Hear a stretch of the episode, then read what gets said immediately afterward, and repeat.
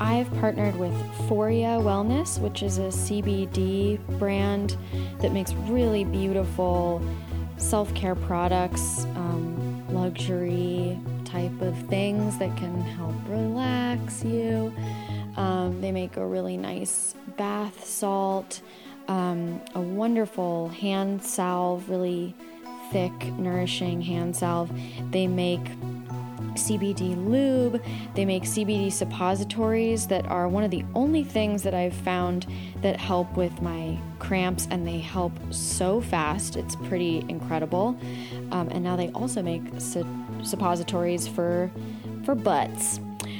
Um, there is a link for that uh, in the show notes. And when you shop through that link, we get a little kickback. So that helps us out and you get some nice stuff. I've also partnered with Lust Cinemas and all their related, uh, they have several different sort of production companies. I'm not sure if they're distinct production companies, but there's X Confessions, there's uh, Lust Cinemas, and then they have a soft core also. So if you like, to watch sexy films um, that you know are ethically made and people are paid well. Um, I've intimacy coordinated on some of these sets, and I can tell you it's really impressive how they how they run how they run their shoots, um, and they make really great content. Um, so I also have a twenty percent off link to that, and the links in the show notes will automatically apply that discount. So that's another way to help the show out and get something for yourself.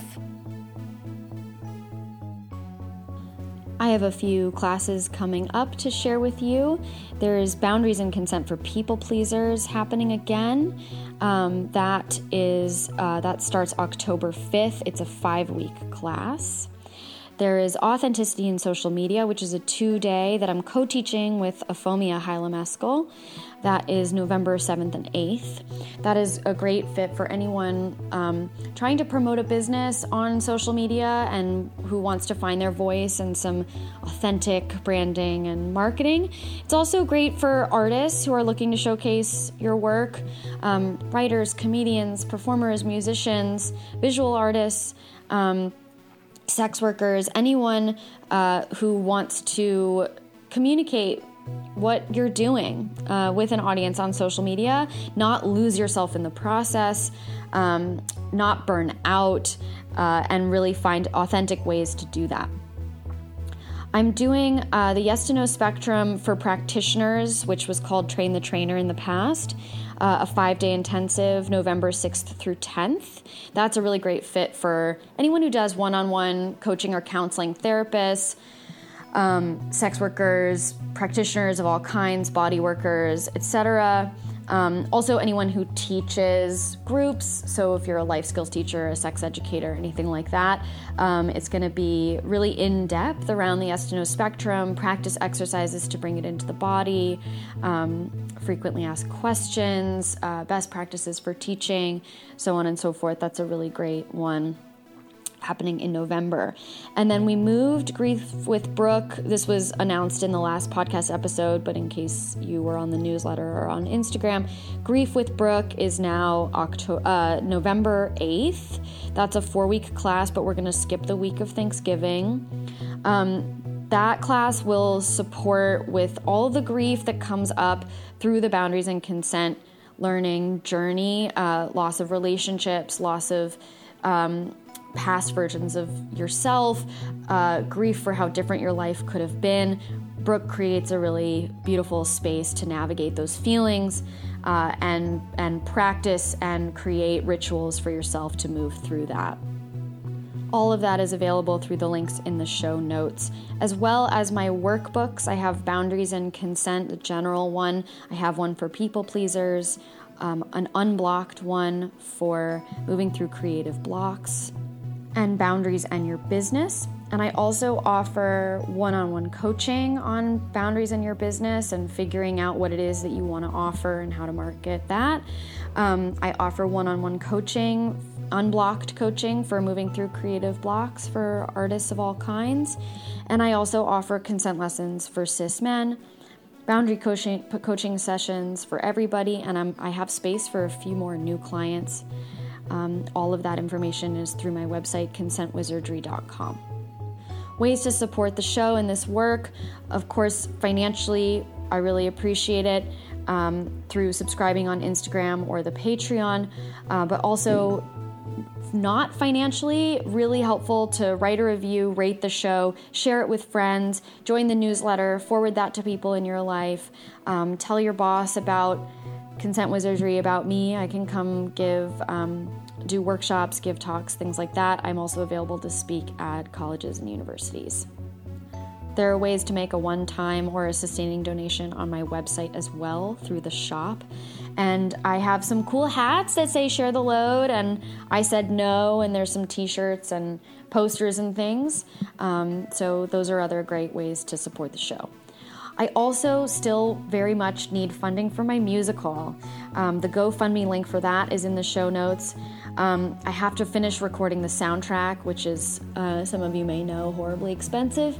Um, I have to go back to New York to do some more rehearsals, and I'm trying to go to Edinburgh for the Fringe Fest next year, uh, doing a solo version of the show. So all of this costs, you know, so much money, so much money. It all costs money.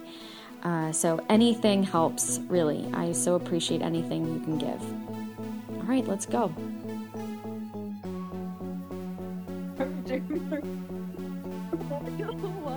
I'm trying to pick the brownie out of my teeth.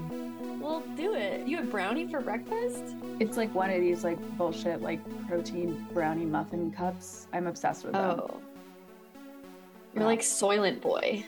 Oh my god, if I could literally take a pill instead of having to like actually forage for my food. It's uh, how long have humans been on this planet and I have to like and we can't figure it out. So I'm like you want me to do I have to go to a store to buy things and then, and then I have to cook it. I have to turn those things and then I have to clean it up. This is it's bullshit. They're like yeah. sex AI robots. I'm like, no, can we solve the inconvenience of having to feed myself? I know. I'm with you a lot of the time. And then other times I'm like, wow, but I love like, you know, really good. I mean, a steak. I just, I'll say it like every time. I just love a steak. I love yeah, I like to, so I like to dine. Like, I like to go, we're so bougie. Like, I like to go to a restaurant. You know what I mean? It's 10 a.m. and you have like your Diet Coke and you're like, we're so bougie. Yeah.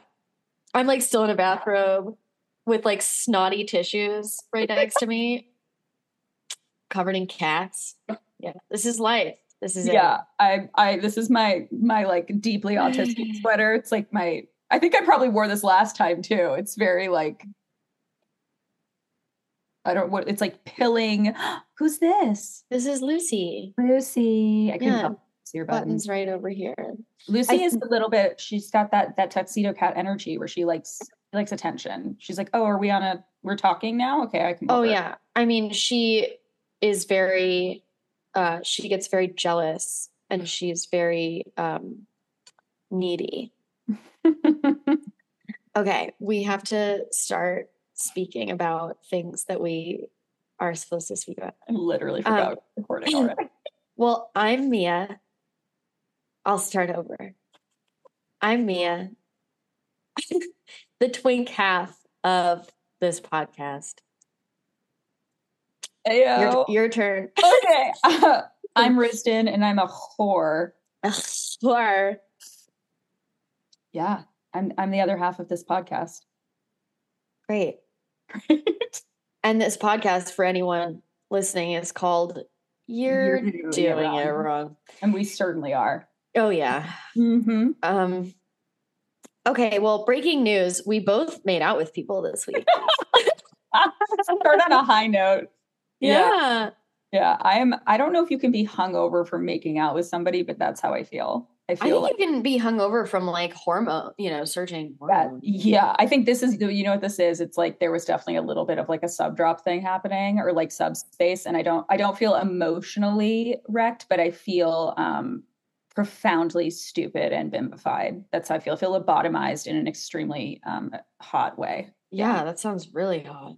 It's gonna be it's gonna be great until about two o'clock this afternoon when I'm just I'm walking into walls. Yeah. And you may or may not remember recording this podcast. I literally keep forgetting in this moment that we're recording this. I keep being like, did we start? We did. We did. Great. Um, do you want to like say anything about your makeout this week? Just we don't have to. I mean, I, I, I I guess I will just say, uh, he fine as hell. That's it. Yeah. I mean, I've seen pictures. Yeah, he It's, it's true. So cute, like Midwestern sweetie boy. I'm just, I'm probably gonna scare the shit out of him, but so far he's scaring the shit out of me, and I love it. Yeah. Yeah. Well, and that's what that's what we want, right? That's what we want. I want to be For you. Yes, I want, to want in, in a contained theater of created fear. That's not, yes. yeah. Yes. Um perhaps with um our buzzword consent. Oh, Question yeah. mark? It's like a pre-negotiated fear. Fear. Yeah, look at that. Mm. Um I made out with a stranger at a bar. I don't think I've ever done Oh. that in my entire life. She was it's- so cute. And it was like facilitated amazingly by this boy who I had matched with on Feeld like a year ago and never talked to. And he like made it happen for us. He like went and told her that I thought she was cute.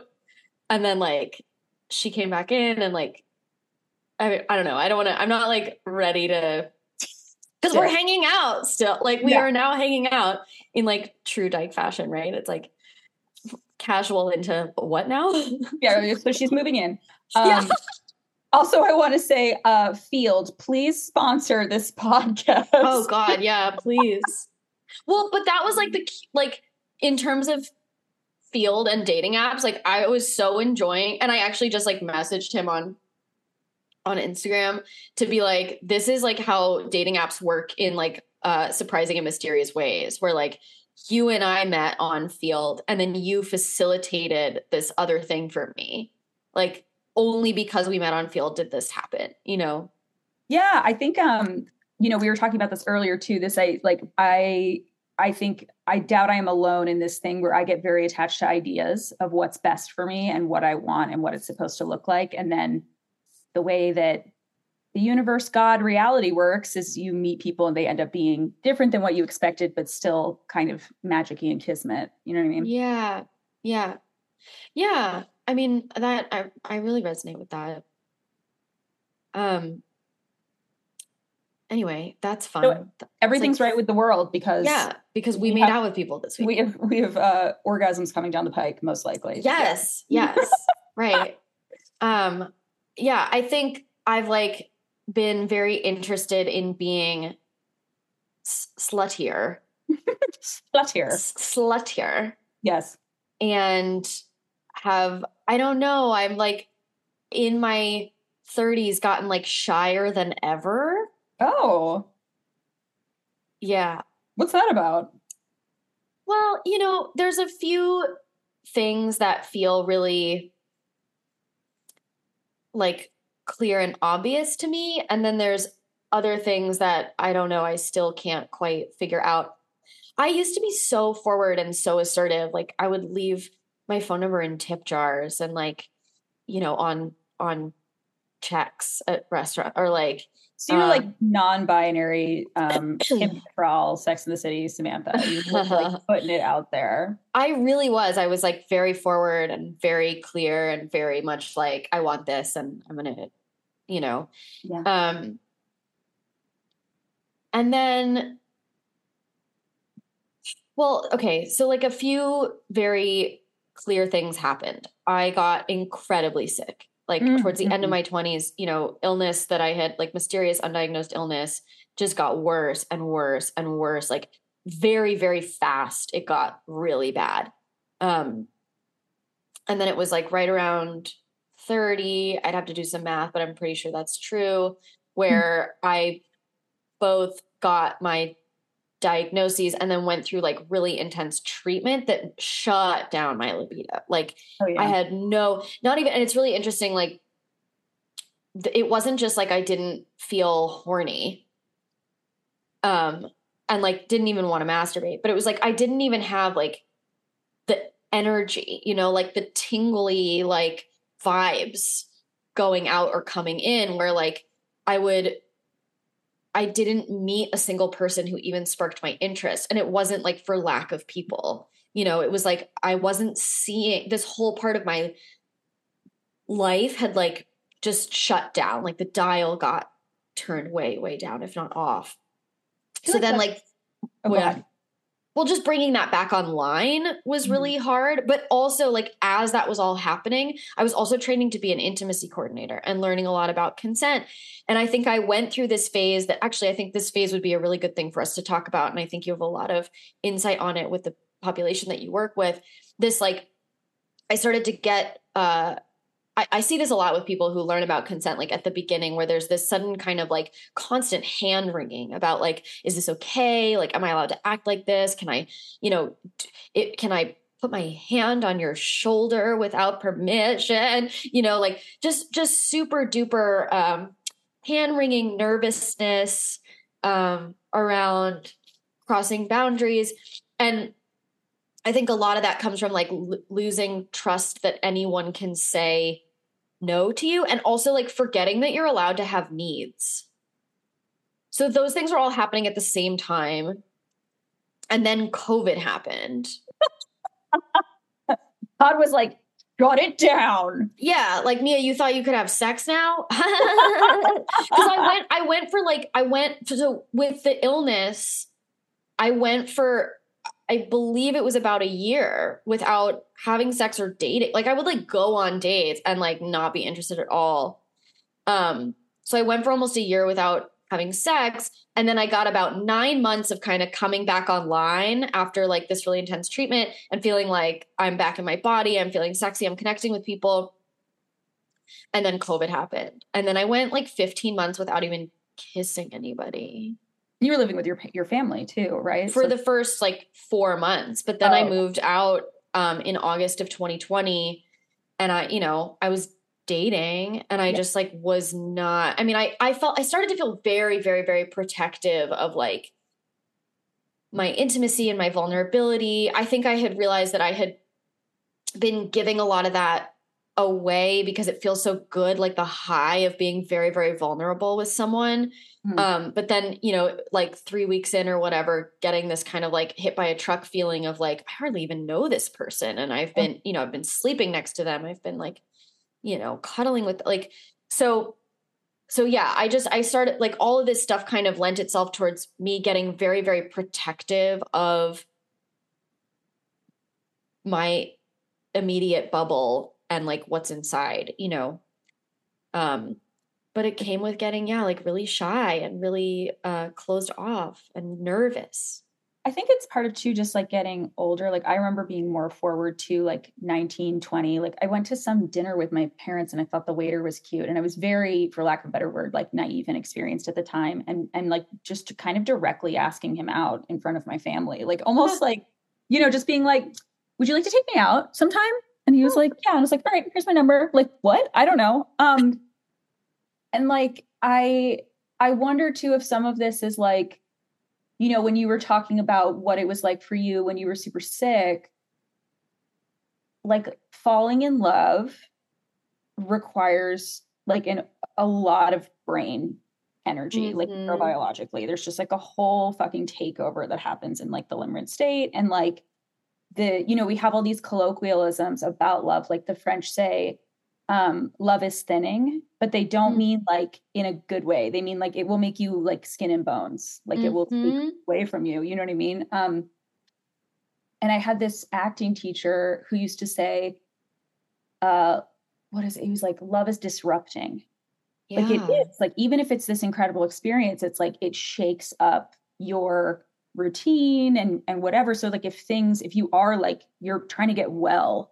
right? Yes. I remember you like you said a lot of that for you was like this extreme hypervigilance around like the yeah. food and things are going trips it's like i feel like love is almost the opposite of hypervigilance. You have to be very like surrendered and kind of free and sort of like you know you can't it's it's really hard to maybe be in both those states. And maybe you're brain or soul or body, whatever, was like, we got to shut this the fuck down because we got to just get better, you know?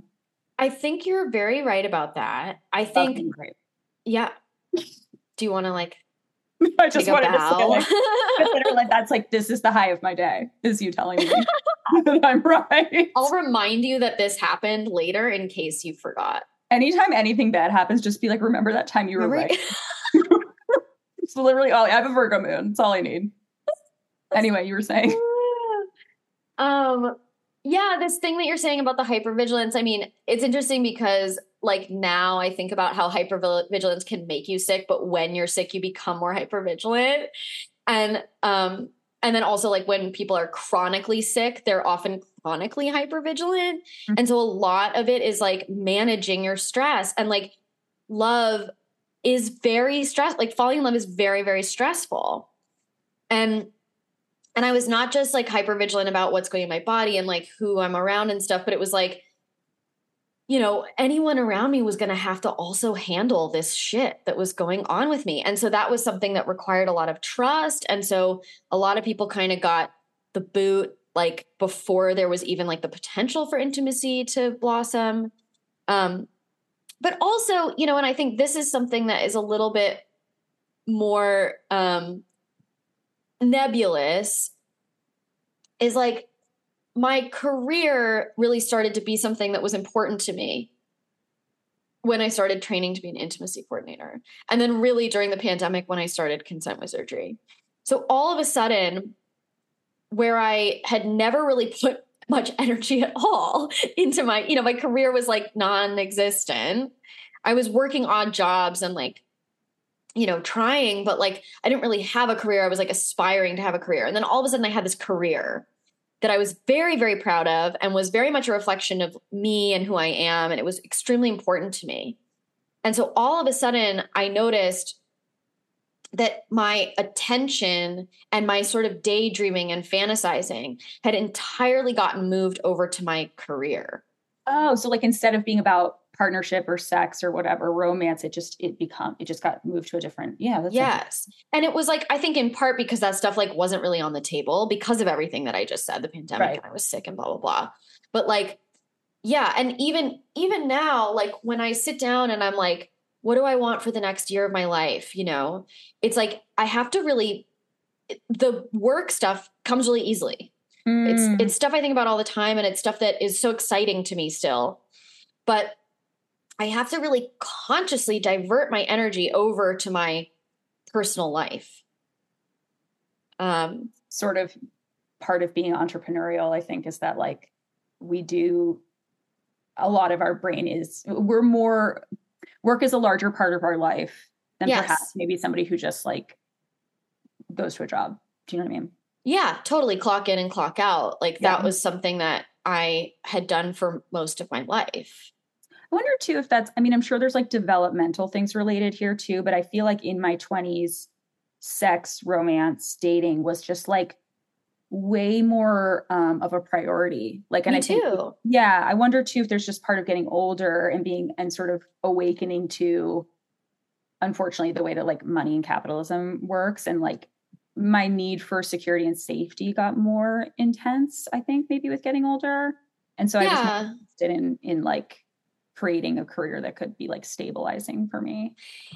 Yes, I that I that hits for me a lot and I wonder if you relate to this which is like there was for me there was kind of this idea you were talking about getting attached to ideas and I think I mm-hmm. really had I had an idea that like if I could sort out my personal life and like a partner then I could sort out my career. Oh, it's so funny. I've always been the opposite. I've al- I've Oh. always felt like, oh, once my career, then I can. But you know, that's also because I was acting for so long, and which was just like the fucking golden ring that you, even if you catch, it falls out of your hand. You know what I mean? Right. Uh, such a please, please don't try to be an actor. Is my if you're listening to this, or do it for fun. Um, but yeah, like I, I think I struggled with money and with work for so long that it was like maybe even dating was just sort of like that part was almost easier, like and fun for me, you know, like I don't know. Yeah. I mean, I also was in like a pretty life sucking relationship for the majority of my 20s. I'm like, which one? well, there was there was one that was like acutely traumatizing but brief twice Mhm. though. It did happen twice with the same person. You mean like you went back to this person? Yeah. But the other one that was like my longest term, and I mean, you know, it wasn't entirely life sucking. Like I got so much out of that relationship and I have a lot of deep care and love for that person, but but I was in a caretaker role for the Mm. majority of it in a way that really did take away from me and you know, I have some responsibility in that. Like I I was over giving. I wasn't um holding my own boundaries or getting what I needed. Did you know what your boundaries were? I don't think so. Yeah. No. I mean, No. so, right. Yeah. But so, um, but wait, you were talking about oh the like career, personal life. Yeah, I feel like that something flipped in my 30s where I kind of like let go. I was like, partner will come when partner comes. And my career is like doing a thing right now, you know, Mm. like it's like kind of the ball is rolling and I want to keep this ball rolling. And I also, um, what was I going to say? I'm going to just had to pause for, for very loud neighbor and his dog. Um, wait, we were talking about, oh, oh, oh, this is, and this is what I wonder if like, if you relate to this is like, I think I got to a point where I was like, I'm no longer going to like wait for someone to have someone else in my life before I get the things that I want. Like, I want to live alone. I want a dog. I want, you know, blah, blah, blah, blah, blah. Like, I want a house. I don't have a house, but like, I'm like, in my mind, it's like, I want to be able to, I'm trying to put the, you know, the whatever in place to like be able to do that on my own. And I even, I'm, I'm like ready to have a baby on my own. You know, like these are things that five, ten years ago, I would have been like, well, you got to wait until like, you got to find a partner first before you can get a house, before you can get a dog, before you can have a kid.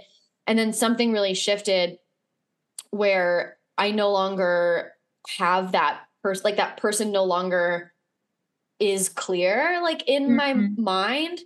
And, you know, I'm fully prepared to, yeah, just like do these things on my own, which means that I have to prior continue to prioritize my career so that I can afford to do these things on my own.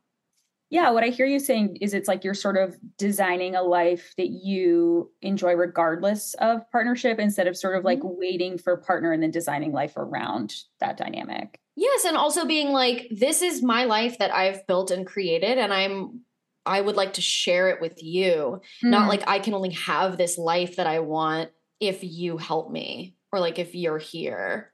Mm. Yeah.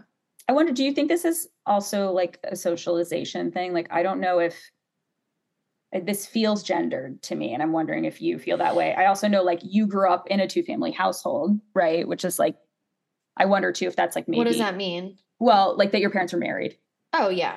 That like I wonder if that imparts sort of a like um framing of relationship as being like foundational to to life or being like, oh, like I want like a partner is like a big part of what I want. And so like until I have that, do you know what I mean? Like Yeah. or- Yeah, I mean, I think there's yes, there's definitely aspects of this that are gendered in in not the most straightforward way, I'll say, because I think a lot of this is also like in reaction to the way that I was socialized around my gender.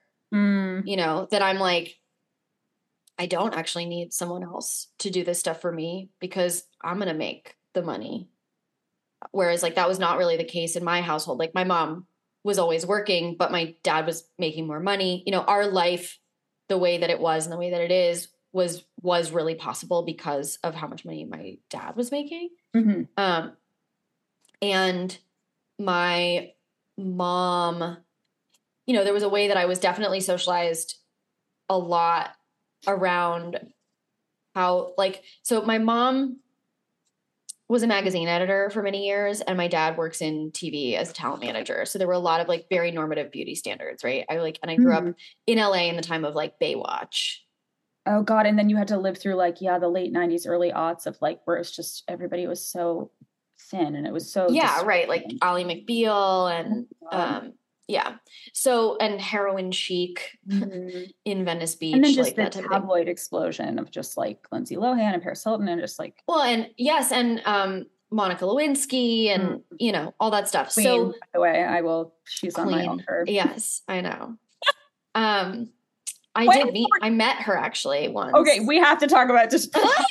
We're just talking about Monica Lewinsky now. please. talk about the fact that she was 24. I know. I know. I'm like, you. I, I couldn't wipe my own ass when I was 24. Like, what are you talking about? Yeah. I don't. Anyway. So you met Monica Lewinsky. Yes.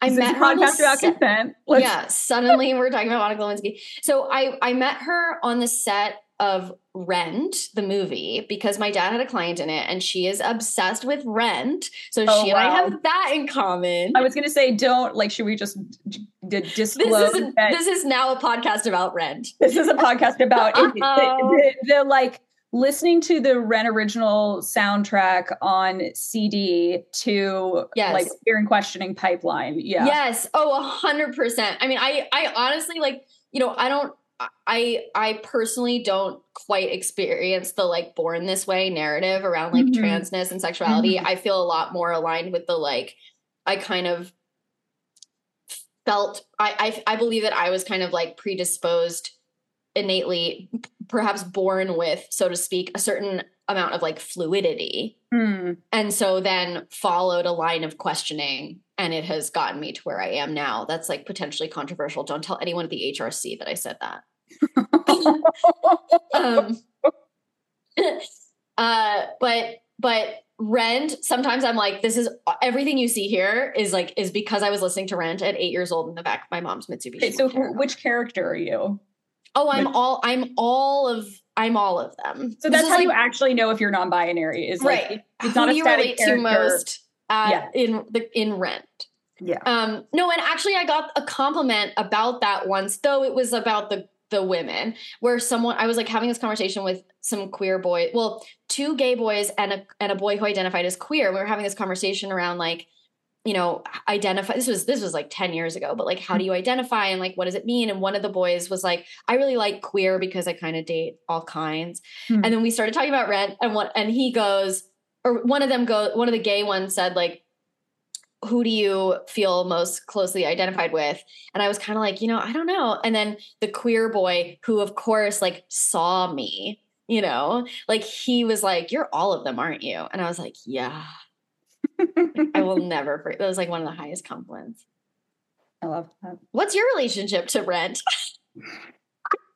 I'm like, is it really wrong of me to say that there's definitely a little bit of angel in me? There's a little Yeah. bit, I which is so weird to say, but I um obviously, and I think I'm maybe more equal parts Maureen and uh-huh um who's the do you go to the cat scratch club? mimi Yeah, and definitely. I mean, Mimi's a sex worker. Yeah, you know, yeah and she's a drug addict, and like that's a big part of my yeah identity too, you know, like yeah. yeah But the just the toxic dykeness of Maureen is very like Oh, she, she's totally. terrible, but you can't help but love her, and that's I think also right well and she's a performance artist and like i really identify with that Yeah.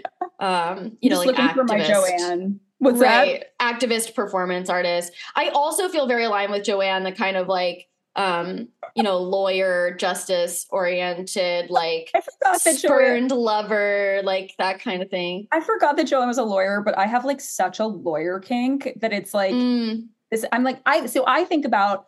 I don't know that I am like genetically predisposed. Dis, disposed I it's it's kicking the subspace is kicking in. This the makeout hangover is real. I can't form a goddamn sentence.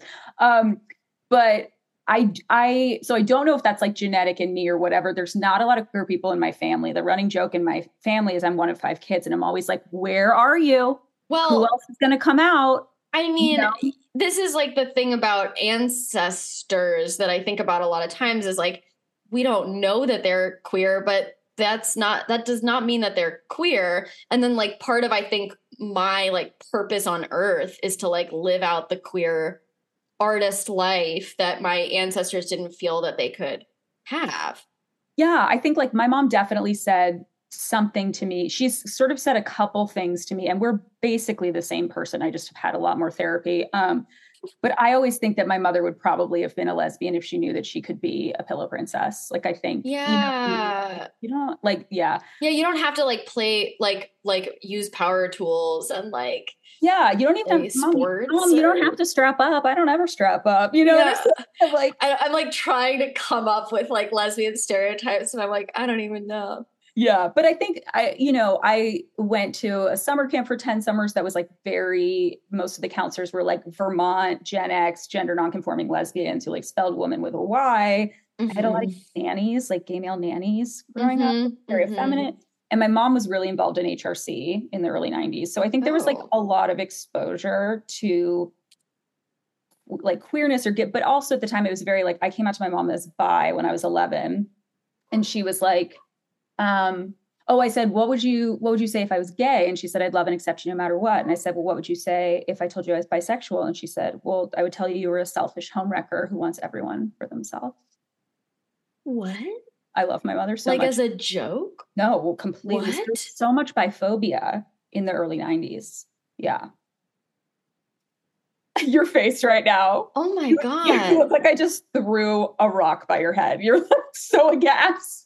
But this was very because like I'm 39, Mia, you're 34. yeah. Yeah, so the, I, this was like a thing in the early 90s. Was like very anti um, bisexual. I know. I mean, I do know that. I remember also last year watching um Ally McBeal, and there's like a video of me uh, that I recorded because I just was like so much in disbelief that I, it's, it's on my personal Instagram, but like of Ally McBeal, like having a really deep and exciting connection with this guy. I don't remember the actor's name, but then he like tells her that he's bi and she just cannot get the fuck over it and she breaks up with him.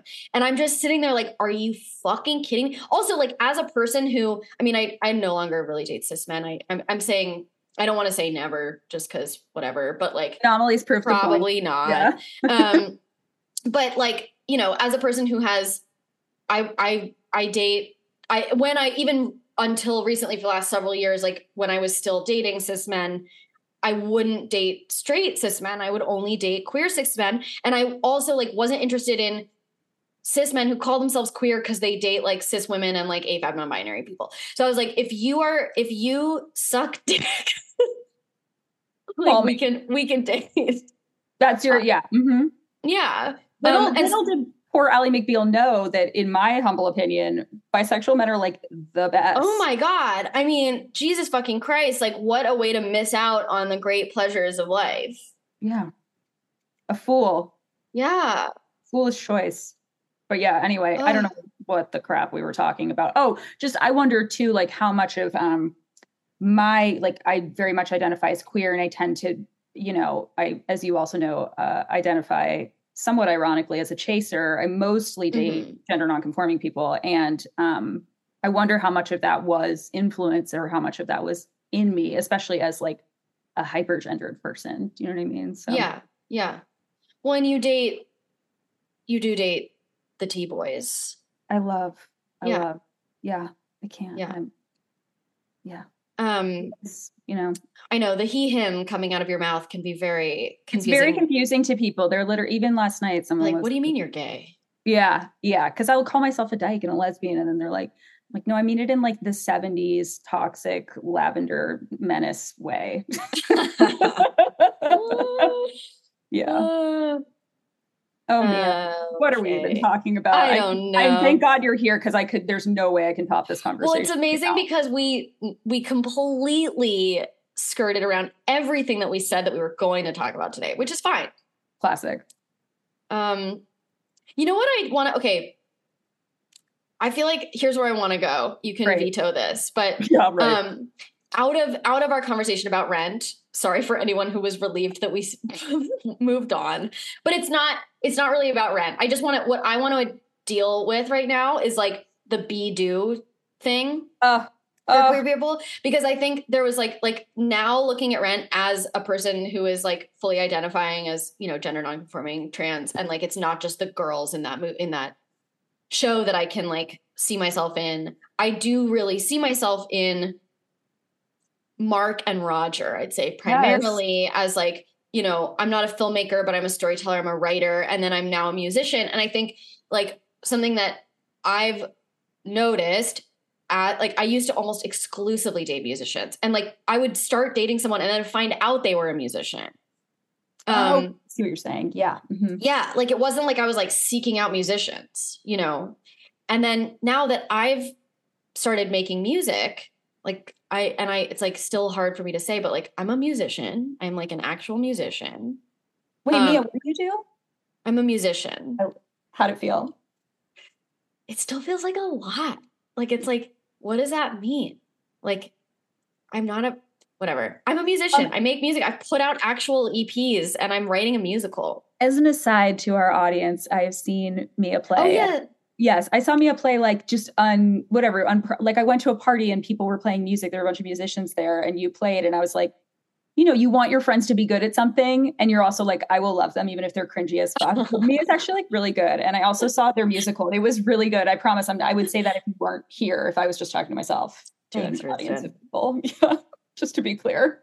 Thank you. Well, mm-hmm. so the the be do thing is like now that I'm a musician, now that I'm a musician, I no longer date musicians because I I have gotten cl- I literally the other day like changed clothes, looked in the mirror and was like, "Whoa," cuz I was like, "I am my ex. Like I am you right now." And I I think he's trans, which is this whole other thing. But but anyway, it's also a be do maybe. Yeah. Right. Totally. Totally. Yes. Where he was like obsessed with Tank Girl. I feel like any trans girl oh. listening right now is like, he's trans. Yeah, no, when you're like, yeah, he just really wanted to play like really intense uh, fantasy board games with me all the time and, and and was always on Twitch. You're like, yeah, right. Yeah.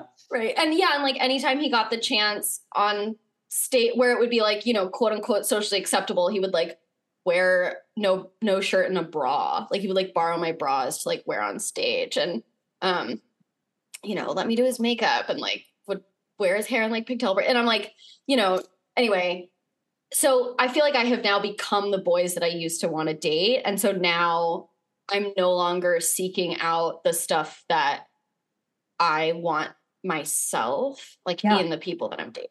It's like the are we dating it, uh, the word that comes to mind is like supplementally. Like, are we supplementing? Yeah. When like I have to take vitamin D3 because like white people can't assimilate some, you know what I mean? I have to supplement that vitamin for myself.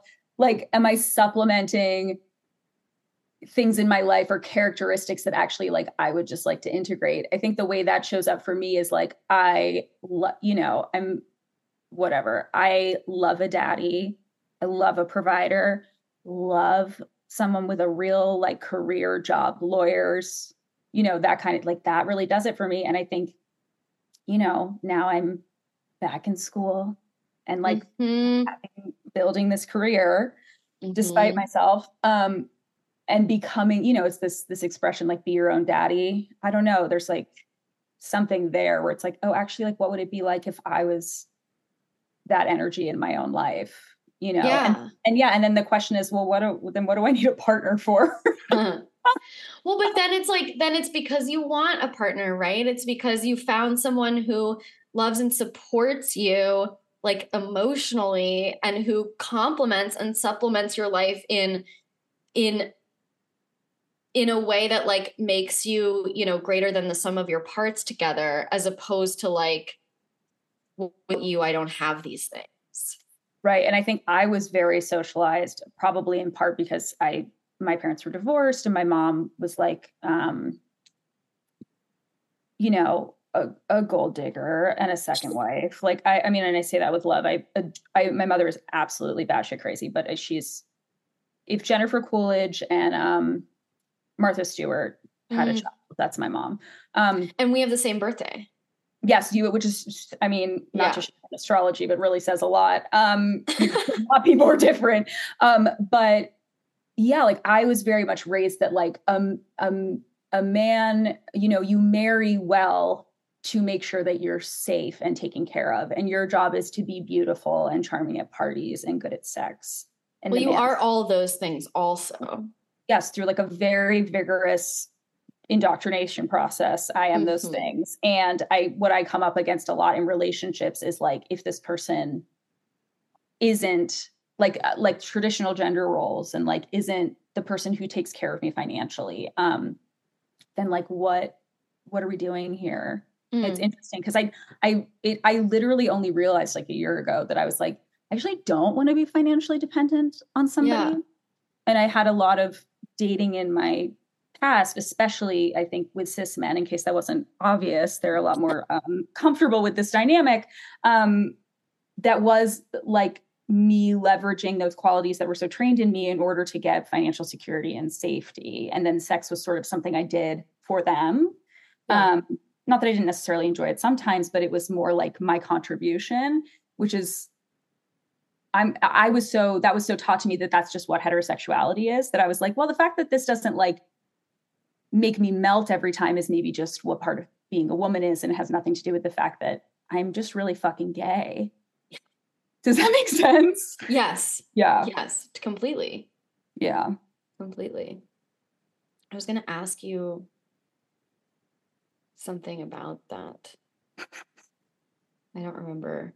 But it it did remind me of something that I was that we were talking about the other day that I think I told you I remember being on the subway with my dad in New York and him saying to me that he and my mom didn't want me to declare visual art as my major because they didn't want me dependent on a man. Oh, this is what I didn't say though about my mom. Like my mom not only was a magazine editor, but she wrote a recurring column called the How to Do Anything Better Guide. So she truly thought, and all of this, by the way, a lot of this was about like homemaking etiquette and how to be attractive to men. So mm. there was a mm. lot of indoctrination that I got as a kid that was like, you know, well, like these are the things that men find attractive, and these are things that men don't find attractive.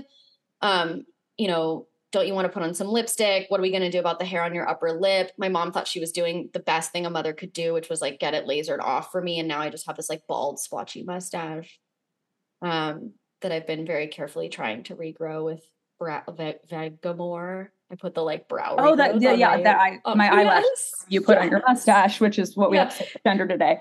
Right. Um, but yeah, so this idea of like we don't want you to study art because we don't want you to dependent on a man. And I ended up minoring in visual art and majoring in philosophy, which is like I don't know that that's any better.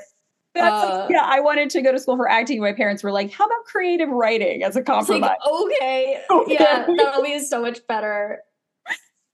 Uh, but I think you were saying that, like when I told you that, I we just ended up having a like whole winding conversation. I think around like that kind of, you know, I don't know what they would say now about that. About this thing of like not being dependent on a man. It's it's funny too because I'm just like, well, yeah, or also don't be dependent on us. You know, this this thing of like, yeah, you know, like um like your your your parents come to America and they are merchants or they they work like 15 jobs so that their kid can become a doctor and then that kid has the fine art major kid. You know what I right, mean? Right, right. That's the American dream. That's the American dream. So it's like, yeah, the grandchildren are the like artists, and it's and I, I think it's funny because your parents are like, no, like we're we're stable, but we're not like you right, know, we don't have that kind of. We don't have our kid can be art an artist kind of money. Exactly. Like you're gonna need to work, babes. Yeah. Yeah, yeah, yeah. Well, yeah. and I said that to you at one point where I was like, "How rich do your parents need to be in order for you to be an artist?" And you were like, "Like so so rich. Like you have, you know." But but interestingly, I think, you know, and like your acting training has served you really well. I mean, just like if you think about like the ease with which you were able to teach class on Wednesday from a public speaking standpoint, let's say, or like being, you know, eyes on you kind of way. And um, the way that you're able to like pick up your phone and like make a reel and just not be concerned with like, oh, like what do I do with my hands? You know what I mean? Like because and and I feel the same way. Like I studied acting for so many years and it served me so well. Mm. Um, and I also think it gives me a particular lens into consent stuff because I see so many parallels there around like being present and listening and reacting honestly and not having a plan of how you want the conversation to go. You know, like all yeah. of those to me are really big. Yeah, um, not needing to do somebody else's work for like not being invested in how you're perceived as much as like doing your part. The truth, right. right. And like conveying the truth. You know, I might be ugly as shit when I cry, but like I'm conveying some real emotion. And then, you know, like my my philosophy background, I totally see that in what I do, like in terms of the writing and the way that I speak about what I do. And then the visual art, I'm like, you know, look at the my Instagram, look no further, you know, and then like and my website and and and then things like, you know, bringing this work and these themes into a book and into a pilot and into a musical to what I see as like reach the masses on a wider to reach a wider audience who's not so interested in the heady like kind of academic you know version of this but rather can absorb it through art. And i think of art a little bit as like a trojan horse for for education. I yeah that's my preferred type of art. I like yeah. like hmm you yeah. know, oh. postmodern stuff. Yeah. Right. And I like stuff to be really beautiful and I like stuff to be thought provoking. So, anyway, you know, I think that the ways that I ended up taking that path that perhaps someone may have been concerned was going to leave me reliant on what man I don't no you know? where, sorry where is this god yeah. the men you have sent to be providers are oh my god they've all been broke ass musicians. Like yeah. yeah no i mean that that was never i don't think that was ever going to happen gay or not you know?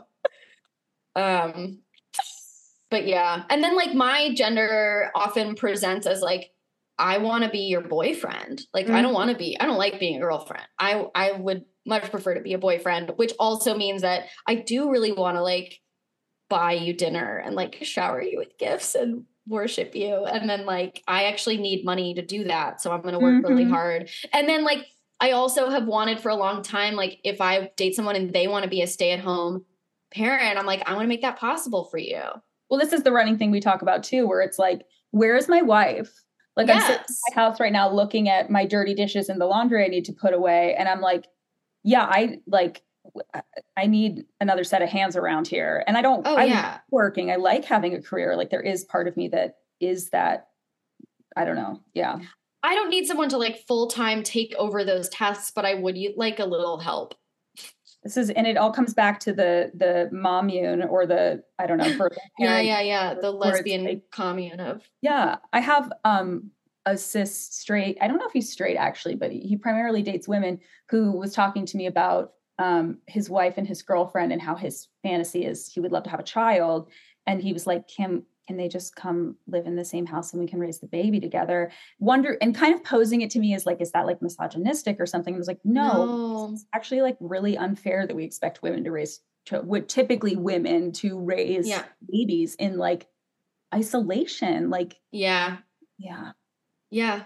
No, I don't think that's misogynistic. I think the history that we see of that is misogynistic and patriarchal. But I think if we're really working towards like consent and autonomy and yeah. what that means for polyamory, then like the gender shouldn't really be the issue. Yeah, and I think in framing it in consent is interesting because if you're just sharing the load, you're spreading literally the labor of child raising out among other people. It allows space for them to have more of their own needs, more of their own yeah. that aren't just about serving this right. tiny woman, you know? Right. Do you have a, a be do? Well, I guess you kind of talked about it. Yeah, so my like because my I feel like I'm very attracted to other. Like that's very yeah. much you know, I I joke about the fact it took me so long to like understand my sexuality because when I was in like late middle school, all the the girls I was uh, playing soccer with were like obsessed with Sarah Michelle Gellar. And I was like, right. Buffy is a classic be do, especially like watching Buffy as a trans allegory brings mm. up a lot of that. Yeah. And there was a lot of like, because I'm not primarily I, I definitely wasn't at the time. I'm not primarily attracted to femme presenting people that like in is in a cisgendered way i would say especially. Yeah. like i was like i got a lot of feedback that and this was through my 20s too that like you're not gay. Like you're not queer right. because you don't like you don't like girls. Right. Right you don't like girly and hot. boobs. Yeah I, boobs do nothing for me. Yeah. I'm honestly also like kind of indifferent. I mean some i like i like boobs but yeah. I'm not like drooling over You're not like a huge boob. Yeah, I mean, no, I love butts. Like I I, you're more of a I've- butt person. yeah, like when people are like, "Are you a butt guy or a boob guy?" I'm like, butts. I Yeah, this- butts. Literally, a question I ask as a stripper a lot before I give a lap dance. I like I'll sit them down and be like, "Are you a boob guy or a butt guy?" because which way are you going to face? Because I'm either going to give them more ass or I'm going to motorboat them. Yeah, Yeah, yeah. I, I cater the experience to the client. That's why I'm good at my job. yeah, yeah. Front or back? Yeah, so be or do be do doesn't really happen that much for me. I would say sometimes sometimes the way it shows up for me, which is maybe more like straight coded, is that like sometimes I'll meet a woman and I'll be kind of like, oh, I fucking hate this bitch, and then I realize it's because I I really like her. Like to, Yeah. like it's more integrated now. But when I was younger, if somebody was like like a woman was very strong and kind of aggressive and had a lot of opinions and was like maybe a little fabulous. That's how my BD shows up. And it's not really like, it's more like hate B. Do you know what I mean? yeah, I'm like, yeah. like you. And it's like, oh no, because I want to I be. want what you have. Yeah. Yes, exactly. Yeah. It's interesting that you say that you're attracted to other. I feel like I'm very attracted to like um similar. Like I like I Mm. like a balance of gender and because I'm kind of in terms of presentation like you know somewhat masc leaning but like I float around Mhm. and I like to wear a dress from time to time and some makeup. Mm-hmm. Would you consider yourself androgynous? Is I guess so. I mean, I feel like that's like one of those things where it's kind of like someone else can objectively just like call Sure. me that because that's what I look like. Yeah. but, it's like, not like in- an internal word. It's more like no. Yeah. I mean, I feel my gender to be very fluid. I think, you know, for better or for worse, like a lot of people who have bodies like mine, even when you're presenting more masc, like you just look like quote unquote like a woman in menswear. You know what I mean? So it's like it doesn't necessarily read as gender nonconforming, even though like I feel like I'm presenting more. So if I- like my- yeah for me i definitely like boyish is the word that i i feel like suits you and you you've said that Yeah. too like, about feeling like a boy like i yeah i don't ever really see you as like a woman like I don't, no I don't, really feel that way i mean when i when i look like that because of what i'm wearing it feels like i'm you know it's like a special occasion or like kind of in drag yeah Yeah. and actually i dressed up as buffy for this vampire party where i ended up making out with someone and interestingly i think sometimes you know when i meet new people and i'm presenting very femme and especially if they're attracted to me i'm like uh-oh are they going to be not attracted to me when they see me like how i normally look? But this was a trans girl so i like didn't worry about that for a second. And she's been calling me a hot boy and it's been very Oh. cute and fun. But wait a second. So yeah i find like i think it's interesting because like it seems like you're almost attracted to balance in a sense but that for you because you're so high femme that means someone like pretty pretty masc yeah often it's it's it's often like really masky um and i have like dated um trans women who are like very femmy and i think i what i because i've tried to figure it out too but i think there's like it's gender queerness is a thing Yeah. Really because Yeah. even like i'm attracted to that too yeah, I was briefly dating this cis boy and he was so fucking queer and like hyper gendered, you know, but also like was like very feminine in a lot of ways too in his presentation, even though he was like this big yoke muscle boy, like mm-hmm. like wear mascara and stuff. And so I, I don't know exactly what well because you because you like occupy poles Mm, you know whereas like i'm not even i often like don't even find myself super attracted to like cis passing trans boys because i'm because i'm just i'm very into like the the middle. Like that's Yeah. i like androgyny and i like gender nonconformity and i like um like okay so i was i've been watching ugly betty. It's from 2007 i've been cracking up at like the horrendous treatment of trans women uh, by both the writers and the people on the show and then you know how they try to show like people who are doing it quote unquote right versus like people who aren't it's kind of amazing just as like a time capsule but Rome- rebecca Romijn who is like a tall bombshell of a cis woman is playing a trans woman oh my God, that's wild. Yes, I remember that. yeah Yeah. but it's it's so i mean whatever i i've been enjoying watching it i could talk about it but what what the reason why i brought it up is because you know, when I when I see her playing this character and she's playing a trans woman, I'm attracted to her. And I'm like, she's so hot. Like, oh That's my God. And then as soon as I remember that she's a cis woman, I'm like, oh, like whatever. She's so generic looking. Like she's really beautiful, but like who cares? Like Right. that's how my like I'm so not attracted. I'm really hardly ever attracted to cis people. I know I'm the same way. It's weird. Yeah. I think it's weird for me because I am cis. Like I'm like, Yeah. you- I think you said cis-ish. I, You I said like- cis cis-ish. yeah, I got an ex who said that. Like you think about your own gender way too much to actually be cis, but like I would, I don't identify as trans. Like, Well, you get all. mistaken for a trans girl frequently. I do, Yeah. but I'm so short. I don't know how people would think that. I Yeah, mean, there are short trans girls. that's true. Yeah, but I'm like, yeah, I guess. Um, yeah, I think I, I think I'm attracted to like hypergenderedness. That's a term Yeah. that I had an ex who was like, I really identify as a trans guy, and he was like, I really feel hypergendered. And sometimes Mhm. within that space, I play with with what that means. Like I'll pop on some femi attributes, sort of to just like keep it cheeky. And I Mhm. feel like that's that tends to be who I'm attracted to is people where there's like a there's a queerness in the gender, but it's a hyper presentation. That's usually Yeah. yeah. Yeah, I know. It's really interesting. Like when I'm still occasionally attracted to cis boys, it's because like we dress the same. You know, it's like I was- because like we look the same.